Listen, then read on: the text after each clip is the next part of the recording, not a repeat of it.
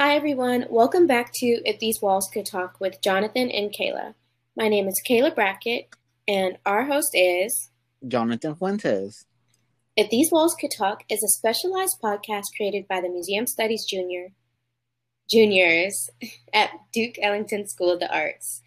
In this podcast, we will be talking about the culture at Duke, society, and museum education. In this episode, we'll be talking about a more controversial topic that is often discussed at school. Is there segregation amongst the Duke Ellington departments? For this topic, I'll be interviewing my Duke peer and friend, Blair Mushala.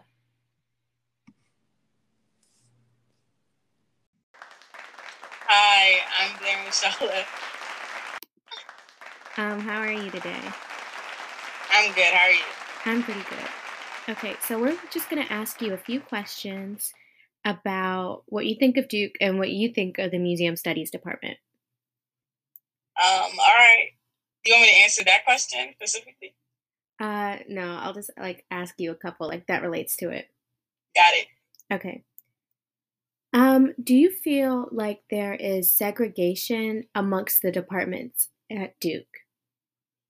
Um, I believe there can be segregation. It all depends on, um, you know, who you spend the most time with. And I guess since uh, we are divided, once you hit two o'clock, it can be hard to see other people. So I will say that it, it's easy for it to be segregated, but I'm not going to say it's fully like that because when from nine to two, you're with everybody. So, you know, there's there's time for you to be with like other cliques. So and that kind of leads into another question. Um, do you think there are cliques at Duke, and how do you think they affect the environment of Duke? Um, I think there are there are cliques at Duke for sure. How it affects the environment most definitely depends on how different cliques interact. Um, I do believe that certain cliques do feel like they hold a higher status, right? But I I think that most cliques kind of stay within themselves and keep to themselves. So it's not really like a, gen- a genuinely bad environment. Like there are plenty of cliques, but I feel like if I was ever to be in a class with, um, you know, a few members of the clique, it wouldn't be like an off environment. It would just be um, kind of different in community.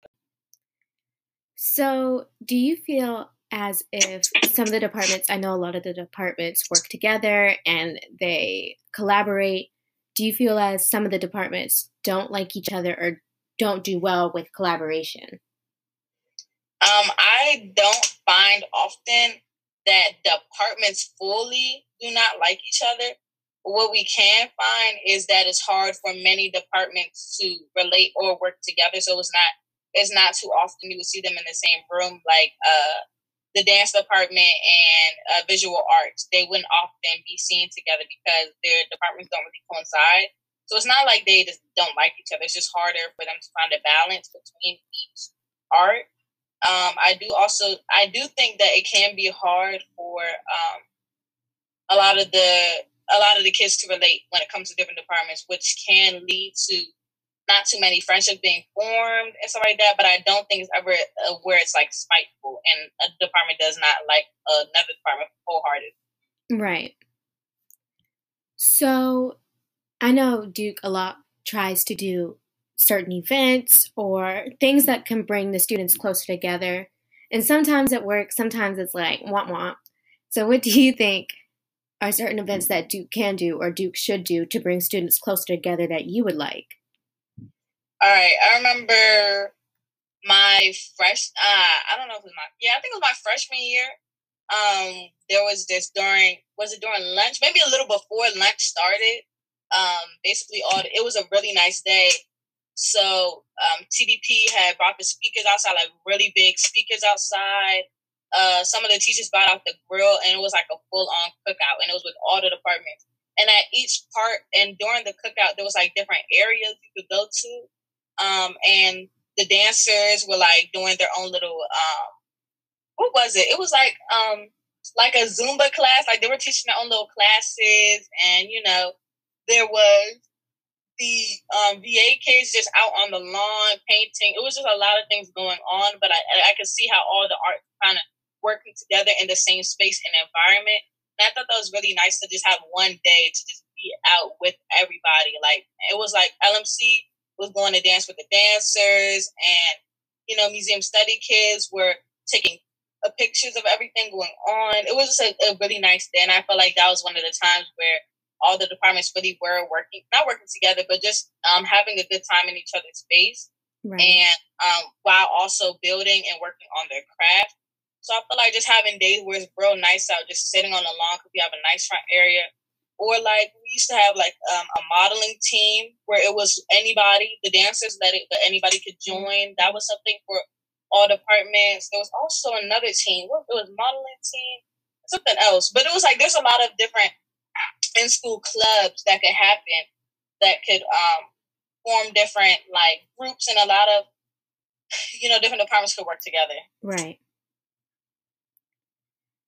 Unfortunately, I wasn't there, but I wish I could have seen that. Like that just sounds really fun. It was a good little day. Yeah. Okay, so I know a lot of the departments. Um, basically, their names are pretty obvious, like technical design and production, dance, theater, core, uh, vocal department, um, instrumental, and those departments are usually more put forward. Right.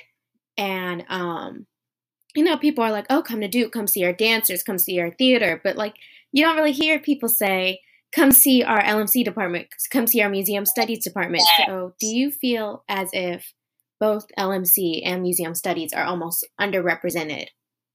I can 101% agree on that. Usually, I understand like our departments are like using the individuals, like we could like uh, report and stuff like that and save and document.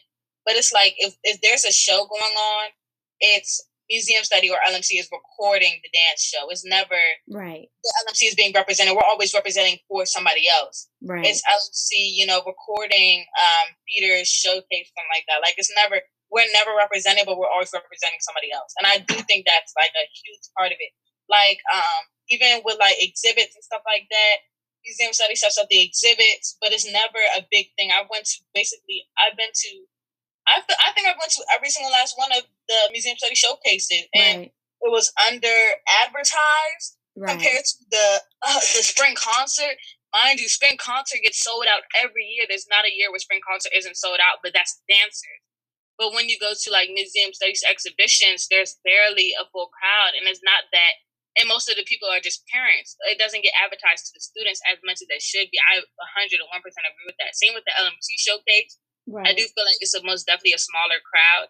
And that could be due to the number of students in each department, but I feel like there always could be representation for each department. Because theater right.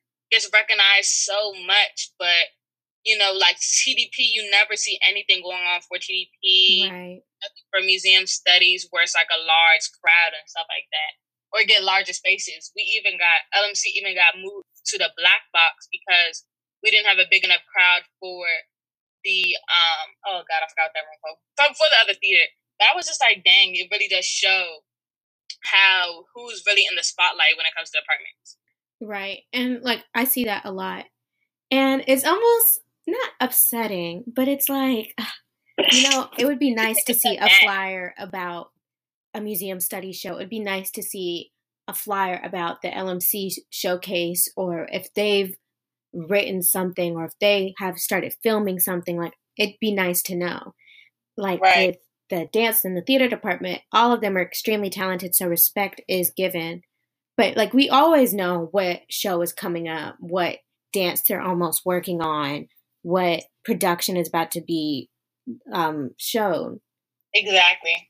And it would be nice for, not saying the school like school doesn't care about us, but it'd be nice for them to almost, show a little more appreciation. Right. And say, hey, like I know they had their own social media pages.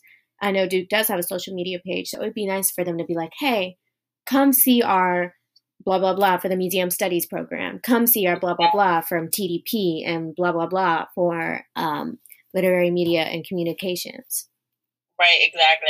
I 100% agree with that. So, um, if you like if we had a student government association i'm not really sure if we do but we do we do oh we do okay yeah. would you want to be a part of that and or like to make a certain change? Yes, I um actually was in SGA last year, but I one thing I quickly realized was that the people with the most power are the seniors. You can't run for anything unless you are a senior. Right. So it's kind of hard to hear to get your voice heard unless you are upperclassmen, which is why SGA is so limited and not a lot of people know about it because the access is really limited. If you're a senior, you could do basically have full access to be um, a part of the change, but usually when you're a lower classman, your it's not that your voice doesn't really get heard, but you can't really make as big as a change as you could if you were an upperclassman. So not many lowerclassmen even sign up. This year I didn't even go because um, it's so it's so hard virtually to work together when all the seniors have the power. Right. So um, yeah, maybe next year. Next year for sure, I'm going to be a part of SGA. Um, you know, because why not? It's I feel like it's a good experience and stuff like that, and can help a lot of departments well, we're going to be in it together because I was planning on like joining too. Right. And um, speaking, that also leads into another topic. And speaking of SGA, I know, I do we have a student body president or vice president or anything like that, or is it just everybody together? Yes, there is. That's why um, it's harder to be a part of it if you're a lower classman because, as I said, you can only run for any of the roles if you're a senior. If you're not a senior, you can't really have um, a huge role in SGA mm-hmm. currently. The people running for president were Nee Ori and Eve Ellis. If you know who they are, they both ran for. I know um, who Eve. Uh, I know who Eve is. Yeah, they both ran for president this year. I, I did not I did not know who won only because of the fact that it doesn't really get told to people if you are not in um, a senior or you're not in SGA, you don't really get too much information on it. Right. Um, remember last year the people involved were like um, Jory and Amir, like just just seniors. Like you wouldn't really hear too much if you weren't one in that higher class. Right. But here, um, yeah, they had their vote. It was just actually it was last month. Last month they put in votes over Zoom over who's gonna win and, and who gets what role as secretary, treasurer, all that, all whatnot. And um, yeah, I don't know when the results are out. I don't know who won. I can let you know if I figure it out because I could just ask. But um, yeah, next year I do want to run for one of the positions though. Um, same. I just I didn't even know we had a student body president or anything like that because they don't really represent it. Right. They don't let the masses know. And I think they should be doing that especially like you know as a student who goes to school you want to know what's going on and you don't really want it to almost be kept a secret or not kept a secret but it's like almost oh it's Basically, really none of your business right because my freshman year i knew nothing about sga my sophomore year when i started getting senior friends they told me they were running i was like oh we have an sga cool and i had went to i went to basically all of the meetings and as I said, the representation really does go to the upperclassmen. If you're not an upperclassman, it's, it's not that there's no point, but it's going to be a little harder. Right. To force heard and whatnot. And I feel like that also kind of shows there is like a slight hierarchy system in Duke Ellington. Exactly. And not a lot of people like to talk about it, but it's like it's easy to see. It's upper class. It goes within upper class when It goes within departments it goes right. within almost like popularity level. Very much, very much. And you know, that's most high schools. Like, I'm not going to act like that's just a Duke thing, right. but it is is really shown in Duke. And as you said, no one speaks on it. Right. So I'm glad you're using this platform to speak on topics like this. Thank you. That does need to be heard and addressed. Thank you so much. Okay, Blair. Well, we're about to start um, wrapping it up for the like wrapping it up for this session. So thank you so much for coming. Of course. Thank you for having me. Um, I had a great time. Was, The interview went very, very good. so I appreciate Museum Study. Shout out to LMC. And yeah. All right. Thank you so much. Okay. Thank you, Blair, for coming and answering our own questions. Hopefully, we see you back soon, but that's all the time that we have for today. Thank you everyone for listening, and please tune in for the next episode of If These Walls Could Talk with Kayla and Jonathan.